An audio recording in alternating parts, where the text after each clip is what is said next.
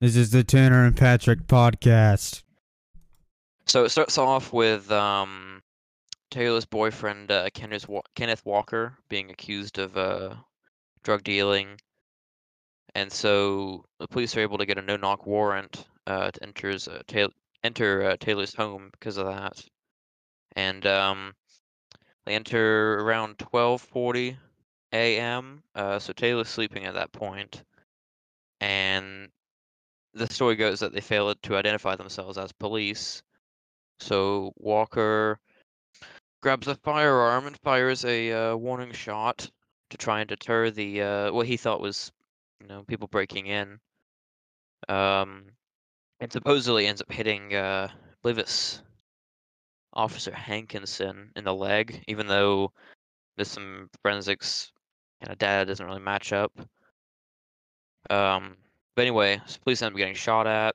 They see this as a threat, and they start shooting back, and they end up firing 32 rounds into the apartment, hitting Taylor 6 times and doing some other kind of damage to the property around them.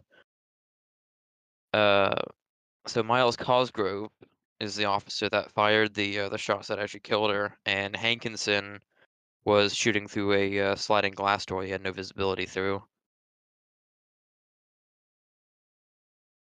Yes, I concur. Right. All right. So I had Breonna Taylor was a victim, of course, right? Yeah. And then I put Myles Cosgrove was the main suspect because he was the one that shot her. Yeah. And then I have 2 other people. Brett Hankison, who was shooting at the glass door, and then Joshua James, and he was the one who he got the warrant from the judge, which wasn't very smart on his part. Now, in that, if the person was a known drug dealer, he'd probably be armed. If someone broke into his house without saying who they are, he'd probably end up shooting at him. I believe I read something about them being advised not to use the no-knock warrant. Yeah, I don't know why you would. Like, I know, knowing that he's probably armed. I know after the incident, the Louisville mayor ended up suspending no-knock warrants indefinitely. So they're done with those. It'll smell so good. All right. Hopefully, it'll sentence it. I mean, yeah, the judge shouldn't have given him the warrant anyway. Yeah, it's probably gonna end up something like that happening. All right, and then the when and where, 2020, March 13th, I believe. Yep. Louisville, Kentucky. It was a little after midnight at Breonna's home. Anyway, so the only forensic evidence really had to just do with the firearms being used. So, and there was kind of a discrepancy between that because the officers had said that one of them, believe it's Hankison, had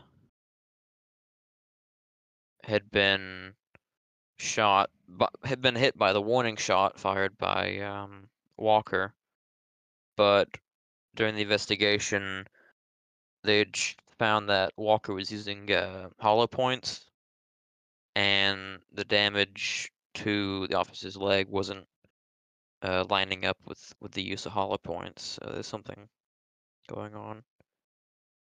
And then, of course, they used forensic evidence to find who actually shot Taylor, and it ended up being Cosgrove.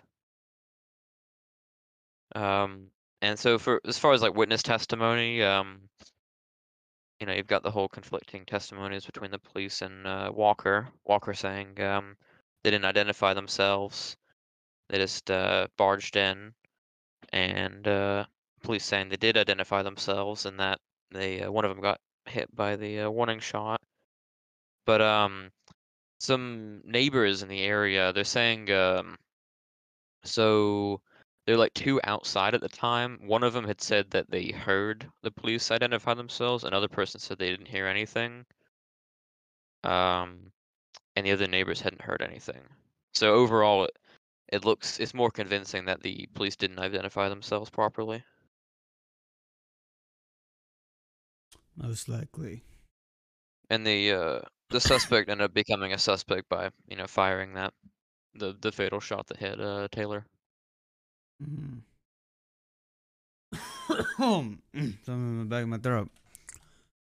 All right, then the outcome. I got all of those who were involved were not convicted, but Cosgrove and James were fired January 5th, 2021.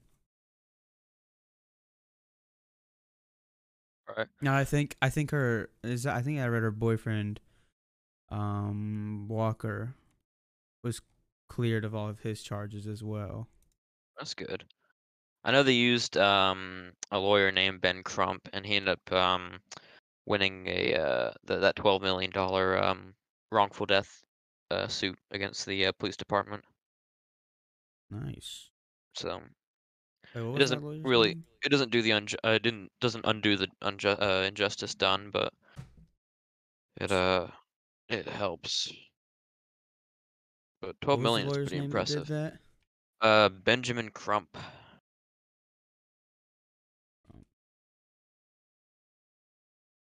And of course, another outcome is, like I said before, city of Louisville is has suspended no-knock warrants since the incident. All right, let's just go ahead and wrap this up. All right, this was the Patrick and Tanner podcast. Goodbye. All right, stay classy.